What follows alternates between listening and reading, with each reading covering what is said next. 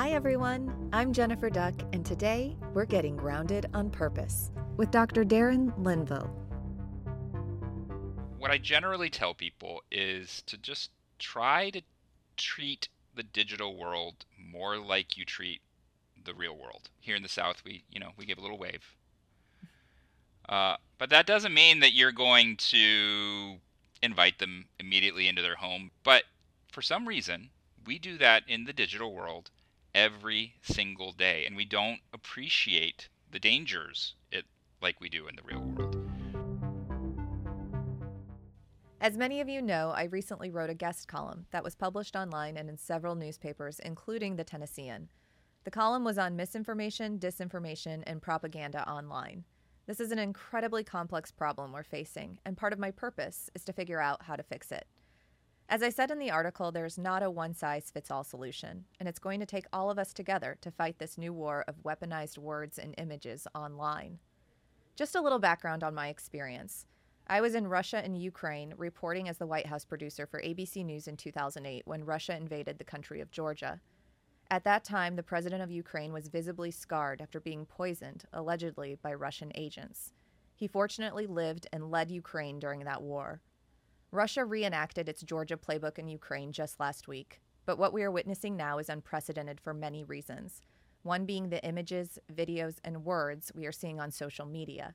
Many of these social media posts are manipulated to stoke fear and chaos in an attempt to overthrow democracies. We have never seen propaganda spread so quickly with such force as we are seeing now. Information warfare is a huge tactic in this new battlefront, and we all have to be aware of what we're seeing on TikTok, Instagram, Twitter, YouTube, Snapchat, and Facebook. The disinformation is spreading like wildfire because our digital literacy skills are lacking. Also, the propagandists are highly skilled, and the information and manipulated videos they're sending look very real. They often make the best researchers look twice. Joining me is one of the top researchers in this field, who has helped me personally navigate these complex issues the past several years in my PhD work. Dr. Darren Linvill is a professor at Clemson University and is also an author, researcher, and expert on social media disinformation and political discourse. Darren has written and been quoted everywhere from the Washington Post and Wall Street Journal to the Rolling Stone, and he has authored a number of very important peer reviewed research articles. Darren can also spot a troll from a mile away, which I'll explain in just a minute. But first, Darren, welcome to Grounded on Purpose. Thanks for having me, Jen. It's great to be here. We really appreciate it. I know it's an incredibly, incredibly busy time, um, and I really want to dig into the disinformation dilemmas in depth in just a minute. But let's start with some questions just about you first. You literally hunt trolls for a living. And I was thinking, you know, in my my production brain, like Darren could be like, you know, dog the bounty hunter, but he's Darren the troll hunter. Um, so, how in the world did you even get into this? I do do a lot of troll hunting um, as part of my work, and uh, sadly on weekends as well. um, but we started this work uh, along with a colleague of mine, Patrick Warren, who's in the Department of Econ here at Clemson, back in 2017 when the work of the Russian Internet Research Agency in St. Petersburg uh, and what they did to attempt to impact the 2016 presidential elections was first coming to light. Um, and I'd studied social media for, you know, a better part of a, a decade before that um, as an academic, and, I, and I'd learned how to, you know, understand social media data. All, all data has its own idiosyncrasies in trying to learn how to interpret it, um, what types of analysis work in what situations. Uh, and at Clemson, at that time, we had access to a specialized tool. Um, Twitter had made public through the uh, House Intelligence Committee a couple of thousand Twitter handles that they attributed to the Russian Internet Research Agency um, that were active online in, in 2016 and 17 and early 2018. And we were able to use a tool we had at Clemson to download those accounts. Those were accounts that Twitter hadn't made public. They'd just given the House Intelligence Committee the names of the handles. Um, they certainly didn't want that data public at the time, um, or they easily could have given it to the American public. Uh, but we were able to use a tool in a way it wasn't really intended to be used to, to get a backdoor on Twitter and download 3 million tweets from the Internet Research Agency. Um, I then spent months processing those tweets, reading them until late into the night. You know, I, I say I you know I read Russian troll tweets until my eyes bled. Um, and Patrick and I did work to put those tweets into categories and try to really understand what it was that the Russian Internet Research Agency was doing and ha- exactly how they were going about dividing America along partisan lines and pushing us farther apart from one another than, than we already were. Um, we then made that data public through Nate Silver's 538 website to other researchers and and and journalists, and from there, it it just took over my life. We took what we learned from studying what the Russians were doing in that context to try to better understand what they were doing in other contexts, what they were doing in an ongoing basis, um, but also what other nation states and non-nation states, you know, other groups were doing to try to affect real conversation on social media. Yeah, and I mean, I know it took over your life, and I kind of want to, I'm to stick on the personal for a minute and, and dive in more. Um, but I know just from our experience writing peer reviewed journal articles, um, your wife also helps you with some of this, right? With some of the editing. I've seen her magical editing work because she helped us be so much better in one of our papers. Um, but, you know, how, I mean, it's become kind of a family affair too, right? A little bit? Oh, yeah, sure. My, uh, my brother before me, uh, he's the family favorite, uh, was actually in military intelligence. So, ah. uh, after uh, after I got my clearance, uh, I I tried to get him to tell me everything he'd been hiding from me for years, uh, but he, he wasn't forthcoming. Um, but you know, I, I follow in, in, in family footsteps in, in that in that regard at least. Um, and and my my wife is is sometimes tired of hearing about trolls, but um, she's just an absolute huge help. She's a much better writer than Patrick or I. Um, and you know, even even my daughter used to sit on my lap a couple years when she was just a little bit smaller, um, and and help me hunt trolls right before bedtime. sweet bedtime stories, Darren. Just very sweet. yeah, sweet. Daddy, can I can I hunt trolls with you?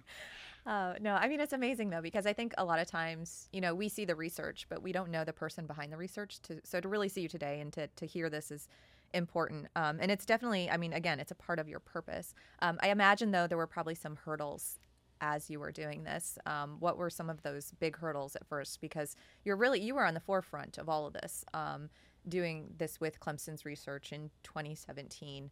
Uh, what were some of those hurdles? Oh, I mean, it's uh, anytime you're at the forefront of new research, there's gonna there's gonna be hurdles, and and that's undoubtedly uh, the case here.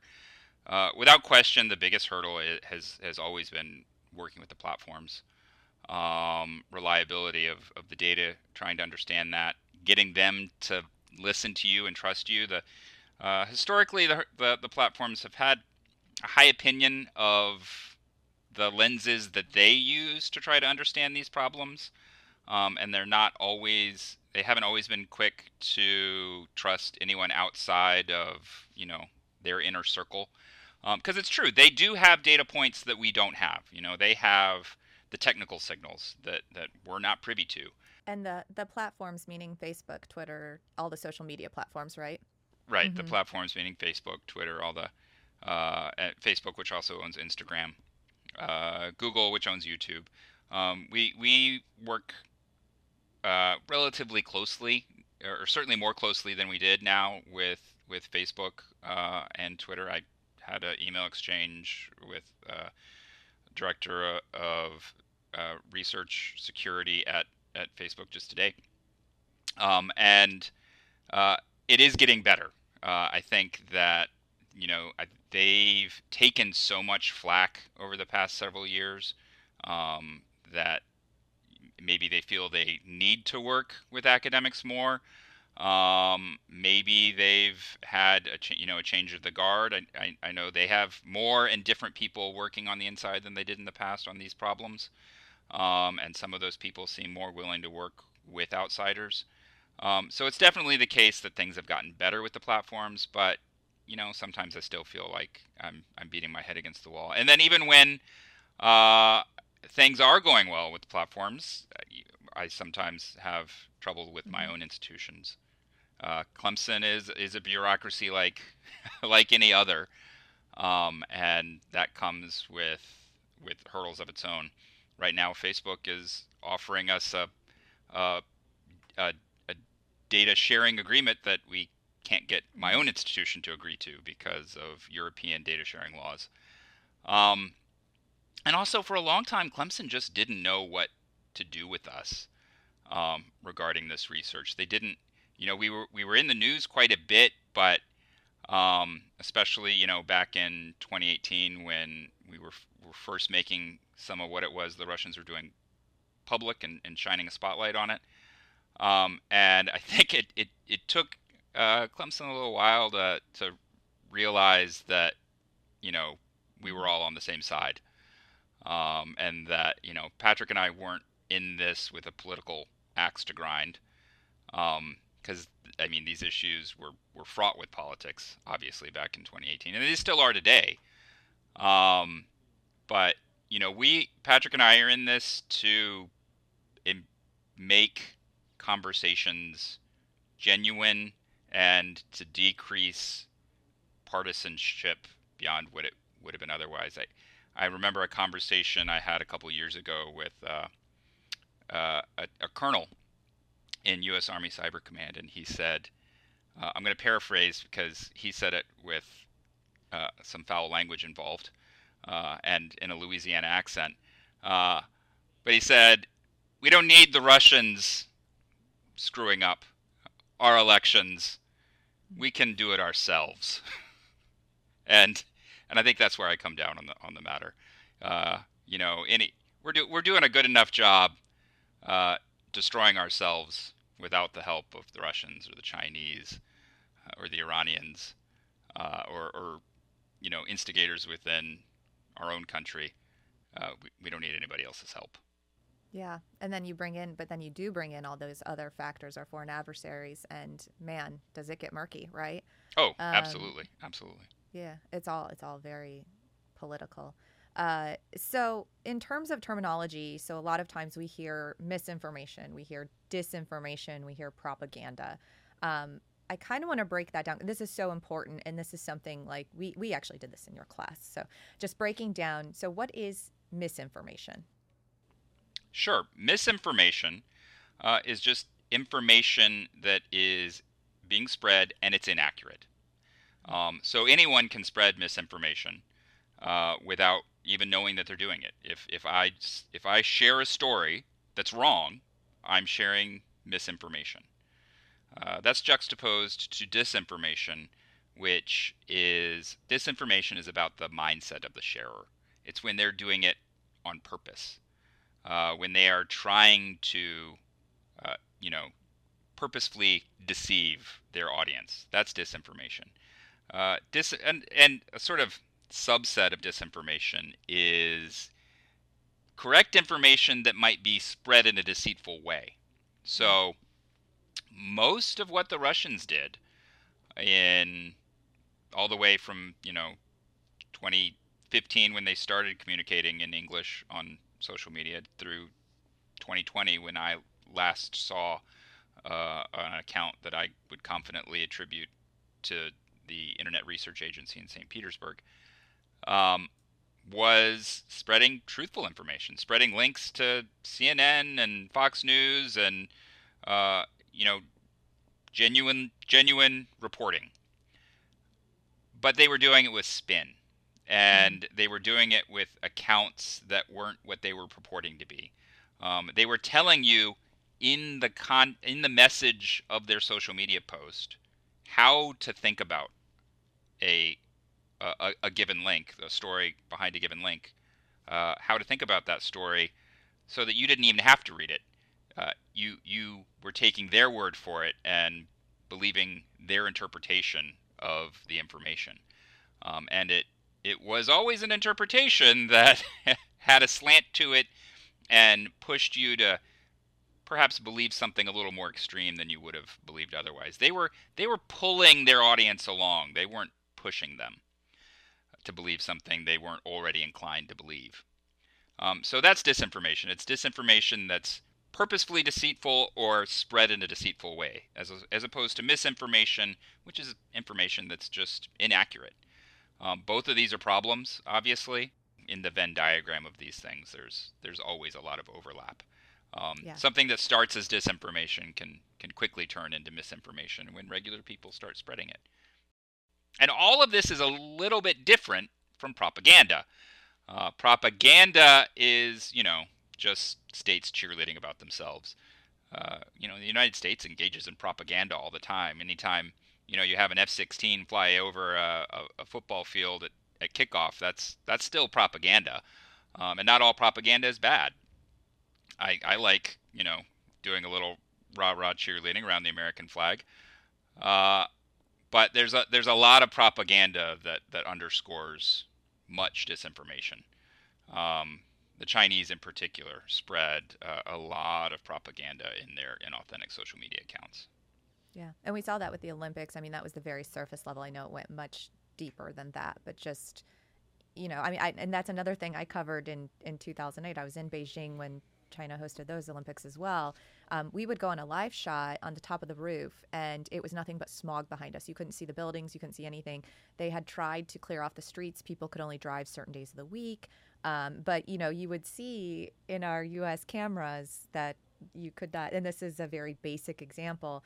Uh, you could not see because of the pollution there, and it, it was really bad. Um, but then the images coming out even at that time, and that's before social media was going wild. I mean, that's 2008.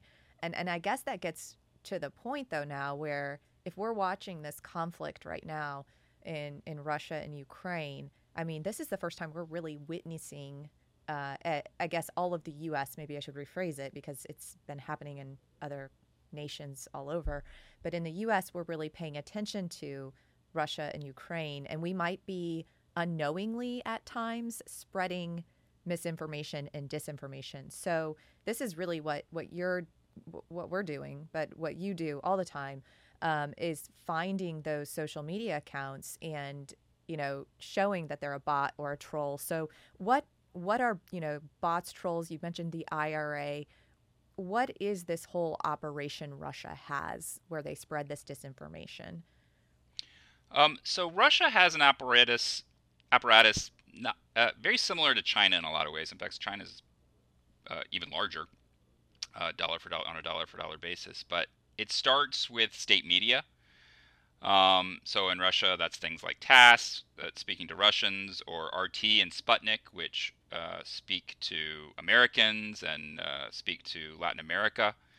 Um, and those are mostly about propaganda. Sometimes they might slip in uh, a, a, false story or two, um, or something that implies something that might not be true. But state media tends to stay relatively above board. I mean, obviously very partisan, obviously only telling the version of events uh, that Russia wants you to hear.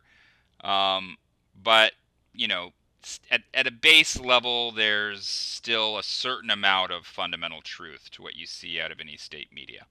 Um, propaganda, not overt disinformation. But under the surface of that, they also run uh, all kinds of different social media accounts. You know, those those state, state media accounts have uh, have social media accounts all the journalists that work for state media have uh, accounts. The embassies have accounts. The consulates have accounts. Uh, and all of these are working to engage with the public in a variety of ways. Um, but then you also have accounts that are run by groups like the Internet Research Agency, um, which don't tell you what they are. Most the, the major platforms, Facebook and, and Twitter, require that any social media account that is officially connected to a state entity uh, has to it has to be labeled as such. But you know, trolls they don't they don't do this, uh, and so they're more capable of spreading information that you know may or may not be true. Uh, the the Internet Research Agency obviously is the most famous organization like this. Uh, China has a variety of ways to to that they run their trolls, but uh, the Internet Research Agency is the most famous group in, in Russia that does it. Uh, they are effectively a big marketing company uh, that mm-hmm. is, that is owned by an individual named Yevgeny Prigozhin. Uh, Yevgeny Prigozhin is known as Putin's chef. Uh, he got that name because he he started out his career uh, as Putin's caterer, and now he runs mercenaries for the state, both both real world mercenaries through the Wagner Group and and online mercenaries through through the Internet Research Agency. Um, and uh, the accounts that they run purport to be all types of individuals. Uh, on on the right in the past, they've purported to be Trump supporters uh, when engaging in in conversations in the United States, and, and on the left, they've uh, purported to be all kinds of individuals from LGBTQ identifying accounts to especially uh, black women who uh, in 2016 and then again in 2020 worked to try to raise the popularity of Bernie Sanders in, in those communities. And these accounts are obviously run out of St. Petersburg, um, but because they aren't authentic, they and and they on the surface look like you or I, uh, or some or, or our neighbor, they're able to engage in conversations in a very authentic way and and in a very believable way. Yeah. And, and we've looked, so you have this really cool quiz, and I show it in my classes, and anyone can take this online. But you and Patrick created the Spot the Troll quiz. And there's, you know, the, the profile pictures, some of them look like, you know, me at 20, right? A college yeah. student young female. Um, some you and you point this out too. Some are um, black women, young women. Um, some are conservative, and you know they're trying to uh, heighten these ideologies. Um, and they're not real people, but they look like a real person. Some of them are generated uh, with artificial intelligence. Yeah. And you'll see like a piece of the glasses missing, maybe part of the frame or an earring is gone. But to really look that closely, no one really no does. One... Their profile pictures, yeah, yeah, they say they're from like Ankeny, Iowa, which is a real place. Right. And and it gets really, really confusing because this looks like someone you would just follow. This looks like someone you could look next door to. Um, and right. that's a Russian account. So I guess, you know, with all of this in mind, obviously we know why Russia spreads disinformation. They want they don't want democracies to thrive. And the U.S. is a democracy. Ukraine, you know, like they they do not they want to disrupt that, um, and they want to disrupt our political system. But why might someone else spread misinformation or disinformation? What's in it for them? What are these motives? Um, well, at the state level, uh, by that the nation state level, uh, both Russia, Iran, and China, I think they all have the same basic motive and that is they don't want their people to believe that things are better on the other side of the fence. You know, if Putin's people start to believe that maybe things aren't so great in Russia, then one day he could end up at the end of a noose. That's you know that's a very real threat for any autocrat, and they live with that threat every day. So it's it's important to make sure that your people believe that things are not better on the other side of the fence. And there's two ways you can do that. You can make your country look better, or you can make the other country look worse. And Putin and China and Iran as well do both. Uh, Putin, I'm not sure that he's ever really cared that much about American politics for its own sake. He's very much cared about making us look like we don't have our crap together. Like like democracy is failing. Um, like January 6th is the new standard because if democracy is going great, what's that mean if you live in Moscow? Um, maybe that's a better system, and you want to be a part of that. And that's the last thing in the world any autocrat wants. Uh, that's that's you know that's the last thing in the world any insular country, inward-looking country like China uh, wants. So uh, they work to make the other side look bad, but they also simultaneously work to make their own country look good, and they do that with trolls as well. Um, Patrick and I have been doing some recent research looking at publicly released data sets uh, that that Twitter has made public of known information operations that have occurred on their platform. And of all of these accounts, all of these literally tens and tens of thousands of accounts that they've released, the most common place that they say they're from is where they're actually from. So the, the most mm-hmm. common place for a Russian account to say it's from is Russia. The most common place uh, for a Saudi Arabian account to say that it's from is, is Saudi Arabia because they're talking to their own people. Uh, there's more Russian language tweets in these data sets than than there are English language tweets because they they're communicating to their own people and you know oligarch the, the biggest victims of disinformation are the folks that live under these totalitarian regimes and it's it's it's frustrating for me on a number of levels um, one that we're not talking about that very point nearly as much as, much as I believe we should be um, but two it's frustrating that you know these are these are American made platforms uh, the, this is the the best and brightest that that America has to offer goes and works in California for these companies, and we are facilitating this uh, at a very basic level. Now, obviously, um, these countries have their own platforms as well. Russia has VK, China has their own version of every major social media platform. Um, they gave the world TikTok. Uh, say, yeah, TikTok. Yeah, and, and and you know they have their own Facebook and Twitter as well. Yeah. Um, so you know that they're they're more capable of of controlling conversations in their own country than anybody else. Um, but you know the the U.S. made platforms are are certainly facilitating it simply in their existence, uh, and and need to do more. They are doing more than they used to, but they need to do even more than they have in the than they are currently yeah. doing to, to address this. And it's the wild, wild west. I mean, this is all new to us. This is, like yeah. I said, this is the first time we're really watching this roll out on this large scale um, and all kind of it's unprecedented. I mean, because of social media, um, and just to the point of how hard it is for Russians to speak uh, online. We've seen some, you know, anti-war protest, and it's hard. I think a lot of people think, oh, all Russians must think like Putin, and that's absolutely not true. We are seeing anti-war protests. We are seeing people come.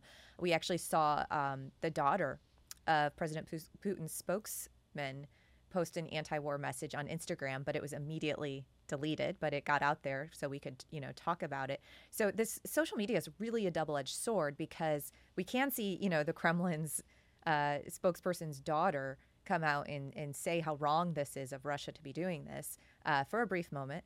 Um, but at the same time, that is taken down. Um, right. This is not a democracy. There is not, uh, you know, this this the Russian message is going to be pushed out again, like you said, to all its people. So you know, that's a huge part I think pe- people probably don't understand about social media is when you're watching this um, you are you can get very easily stuck in those echo chambers. You can get stuck by an algorithm driving you. You know tiktok is a chinese company. They can drive you wherever they're going to want to drive you. So can you just explain kind of the algorithms and how those work and how that is leading to you know that's that's the whole architecture of social media. That's leading to the disinformation because it's that dopamine hit that um, you know that algorithm leading us into rabbit holes that are not so good sometimes yeah and it, and it leads us to say the more extreme thing too the thing mm-hmm. that we know is going to get a reaction because people love that retweet they love that they love that like button and they love to be the recipient of those to, because humans like attention and social media like you said it's a, it's a dopamine machine and we keep hitting that tab to get more dopamine and so we're simply more likely to say the thing that's going to get that attention, and that's not always the thing that's the most reasonable thing to, say, in, in, in, the least. Um, and, and another point, though, is how these algorithms move information faster than information's ever moved before. Uh, we and so at times like an invasion of a country or a global pandemic, uh, when we don't know the truth because it's not knowable yet because because you know the experts haven't assessed it or uh, the journalists are not yet on the scene uh, or any other number of reasons, then you know the the information that's being pushed by people that don't know what the hell they're saying, or alternately people with a particular agenda, uh, or most often on social media, an item to sell. I, th- I, think if we got rid of T-shirt sales and vitamin sales, half of the misinformation on social media would be would, would be gone overnight, frankly. but uh, that's the information that takes hold because people need an answer. When when you're in these information echo chambers, you're looking for any answer, and then once you have an answer, it bounces around to all your friends, and people take that answer as truthful because even if the source you got it from wasn't legitimate, you're legitimate to your friends, um, and th- it becomes truth. And and that's how we get from, you know, trying to have a reasonable response to a global pandemic to you know silver fluoride kills coronavirus, um, or that's how we get, you know, Russia needs to be invading the Ukraine because Ukrainian artillery was was firing on their own people.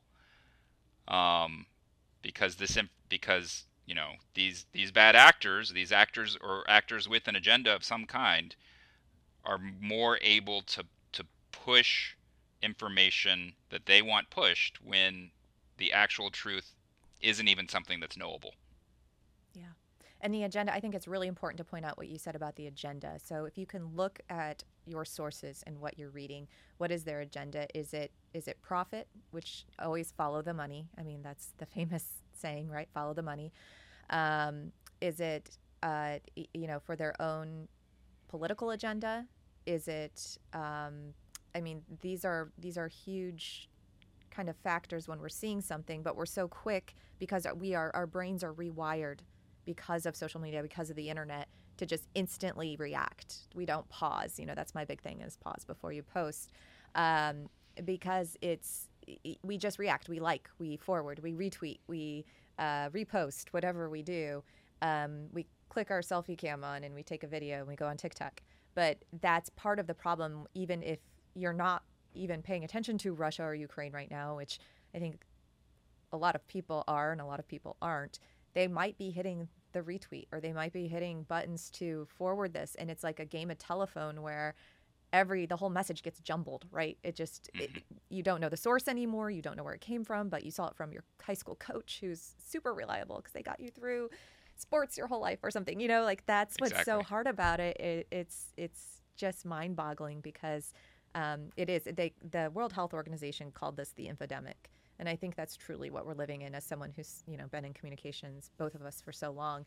It is truly an infodemic and it's hard to sort through all this noise. Um, so what are some tips like you tell people to sort through the noise or to look for nefarious bad actors? Uh, you know, the main thing that we've learned, honestly, uh, from analysis of the troll quiz is that, that people are really bad at spotting a troll. Um, that's that's partly because the amount of information you typically have is so limited. Um, but it's also the case that some of these bad actors are really good at fooling you. I mean, they do this professionally. They they didn't they didn't start yesterday, uh, and they're very talented. And they I mean they've got an entire marketing company backing them up. Um, and so what I generally tell people is to just try to treat the digital world more like you treat the real world. You know, when you go out into the real world, you know that most strangers mean you no harm and that they're not going to hurt you. And and maybe you can say hi to them as you walk by. here in the South, we you know we give a little wave. Uh, but that doesn't mean that you're going to invite them immediately into their home because into your home because they're wearing a T-shirt that you like. Uh, it doesn't mean that you're going to hand your phone to them and all and the contact information for all your friends because you know they said something political that you agreed with. That would be insane in the real world, and anybody that did that would would be laughed at, uh, and rightfully so. But for some reason, we do that in the digital world every single day, and we don't appreciate the dangers it like we do in the real world. Uh, you know, maybe it's more palpable in the real world to think that oh, if I invite this person into my home and they are actually dangerous, they might kill me. Um, but you know, you do that in the digital world, and they can still take all your money yeah. in a lot of different ways, and it's it's still dangerous. Maybe not to you physically, but it can be very dangerous. Yeah, uh, money, and so I just I just wish yeah exactly exactly I just yeah. wish people treated the digital world more like they do the real world. Mm-hmm. That's a good note. Um, a really really good note. It's kind of like your mom said or dad, whoever. You know, don't take candy from strangers. Um, yeah. don't, don't get in the car with strangers. It kind of goes back to the basics on a lot of these things. But it is, I mean, I, I think, and I always kind of say the digital literacy is that's what's, you know, it's so hard because we haven't had this forever. I mean, I certainly didn't grow up. I mean, I grew up and I was playing like Oregon Trail and things like that. But um, Mario Types, I remember, was a big one. But um, you know, we had internet, obviously. I also grew up in a very, very small town. I remember that modem and that like with that sound. yes. Right. Um, yes. Oh, yeah. it was an AOL messenger. But um, you know, but I think of you know my parents didn't have that even, and I look at my students; they've grown up with it their whole lives and it does give me hope a little bit when i look at my students because most of them get it like they you tell yeah. them you know you, you say take the spot the, the troll quiz and they're pretty good um, you know they're still like they're they are pulling their hair out like oh my gosh these people are so good and and the trolls one last note just kind of on that the troll aspect i mean Russia is paying people all over the world to be a Russian troll. I mean, it's all about money, too. Like, they're getting the propaganda and the disinformation out through again follow the money, right? Yeah, the new disinformation space is Africa. Uh, the Wagner Group is is engaging in all kinds of inauthentic activity in Africa, both in the real world and in the digital, digital space. Um, why is that? Because of the money. Because you know Russian investment. It they're they're there's a there's still a lot to be mined and a lot of resources um, and a, a, lot of economic engagement happening in Africa, and Russia still wants its share of the uh, uh, of the influence and the resources. Mm-hmm. And everyone needs money to live, right? We need right. money yeah. to, to eat and to have clothing, and yeah. I mean, Russia still views itself as a global power, uh, as as a global superpower, and uh, Putin's been trying to scratch back the influence that he had when you know he grew up in the under the, in the as part of the Soviet Union, um, and you know he grew up as a KGB officer, uh, working in that system, and he's he you know every analysis I've ever read suggests that he still wants that that that old glory back, mm-hmm. um, and that means engaging in in Africa and Latin America in the same way that the Soviet Soviets did in the past. Yeah, yeah. Um, this brings me. I always try to kind of wrap up and, and end on a, a higher note, which is so hard to, to do in this space, right? Um, but there, I mean, there has to be solutions of, of some kind. And someone I always ask on, you know, Facebook and Instagram, this this double-edged sword of social media, I get some great questions. So I said, you know, who has a question for for Darren, um, for Dr. Linvill here, and um, I think that this question was really good, and it's probably something a lot of people think. It's a question I get a lot too. Um, but this person said, I pretty much grew up believing the written word, whether in a newspaper or book, was most likely correct and it was gospel. I guess it really didn't occur to me until social media entered my life that so much of what we read and hear is not based on research facts, but on opinions, wishes, falsehoods, and just made up stuff. How upsetting and disconcerting that a large percent of our of our population believe what they perceive as truth are really just opinions. I guess to this point, has social media sown more confusion in terms of what we can and can't believe? What do you think? Hmm. that's that's tough because you know I I still do want to believe in in the in the power of social media to connect people um, and to spread movements that wouldn't be possible otherwise. I mean, look at things like the Black Lives Matter movement or Me Too, mm-hmm. um, or even the beginning of the Arab Spring.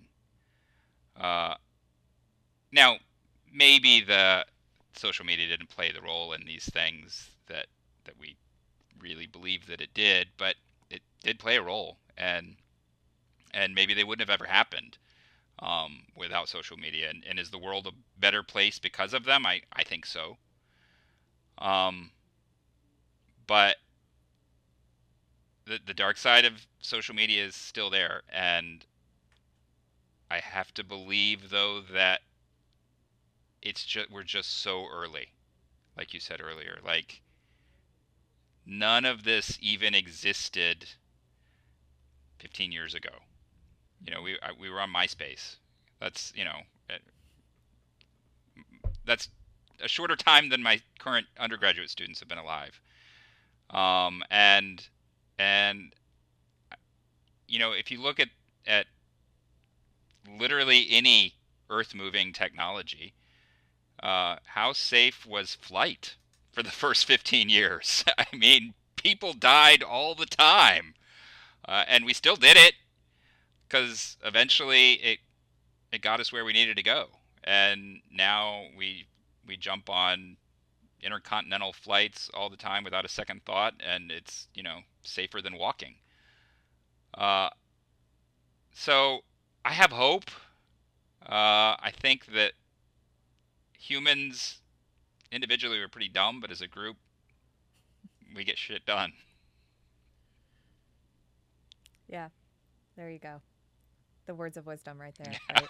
it, it's possible. It's possible. It's possible.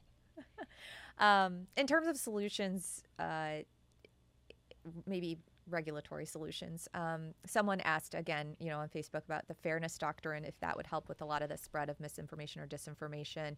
Um, the legal community talks a lot about maybe antitrust laws. I mean, are there ways to bring back this truth and trust online, especially on these social platforms? I mean, does it? What What is it? Do you think is it going to take?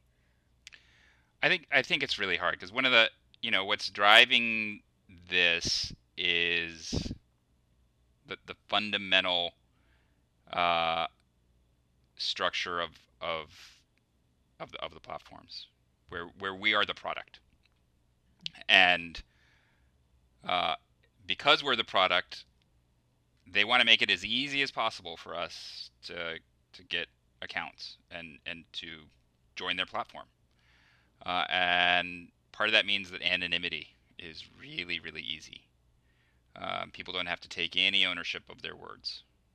Uh, and and and while there there are of course a lot of genuine important reasons why one might want to be anonymous on on social media, uh, it's it's too easy to be anonymous even to the the platform, much less one another. Um, and I, I think we need to get a handle on this issue of anonymity. Uh, we need to know confidently that the person we're engaging with is is another real person. It usually is, frankly. I can't tell you how many how many emails I get uh, from from folks from around the world saying, "Hey, hey, is this a Russian troll?" And they'll send me an account that they engaged with, and, and it's never a Russian troll. It's or a Chinese troll or, or even an Iranian troll. Um, it's usually just an annoying person that they engaged with because you know, we, we look at difference and we assume that because you're different, you're not even a real human being. And, and that's super, super dangerous.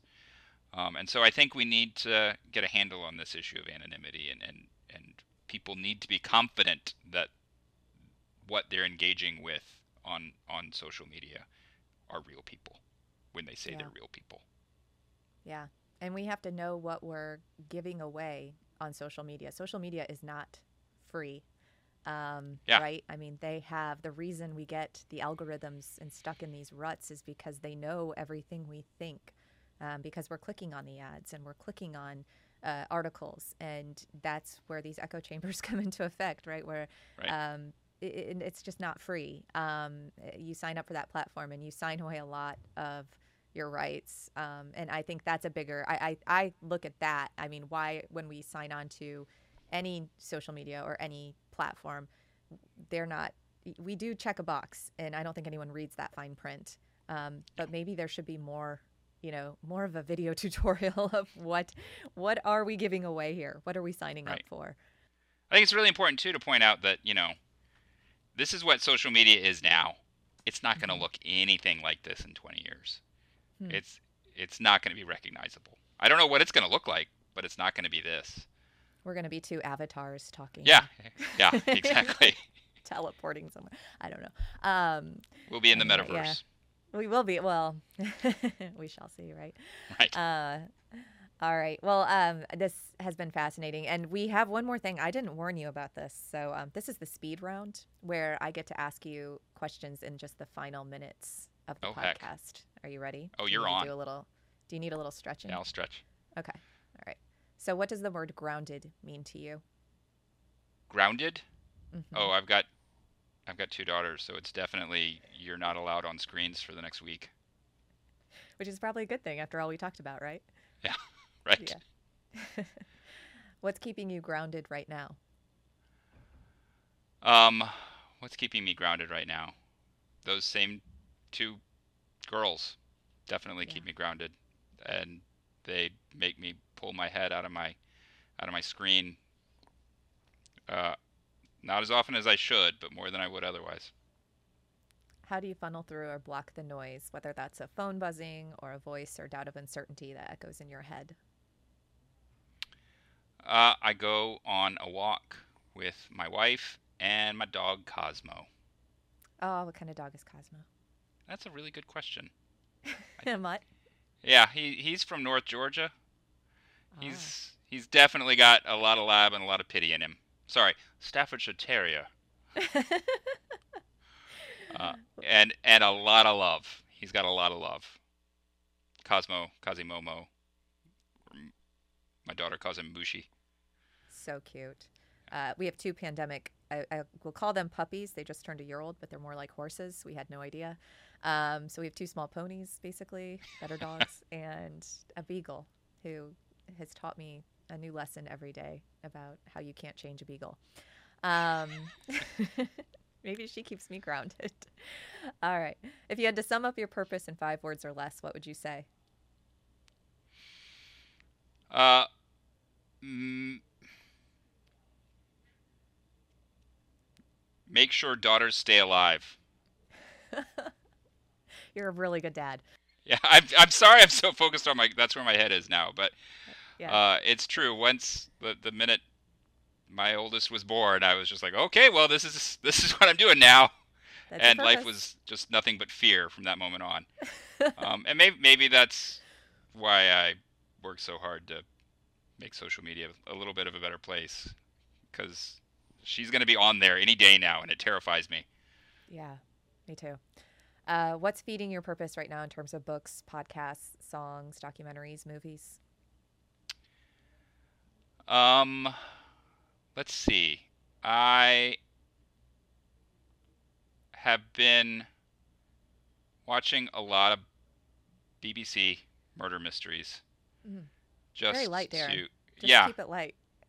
I know, I know. I uh I think I to be honest, Jen, if I to be totally honest, I've had ever since the pandemic, I've had a real difficulty engaging with anything tough. Um especially given, you know, where I'm spending my days, the corners of the internet I'm I'm looking at.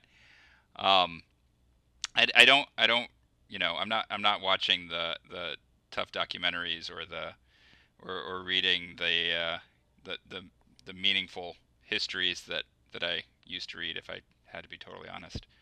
Um, so yeah, I think that a few a few BBC murder mysteries where the bad guy always gets caught at the end are definitely keeping my feet on the ground and keeping me from going insane. Well, I was expecting you, like, if you were gonna go light, maybe just admit you watched Sex in the City, the you know the new one, and you could just tell the world No. right now. Okay. My wife Claiborne was watching those, and I would, I would spin on my heel. All right.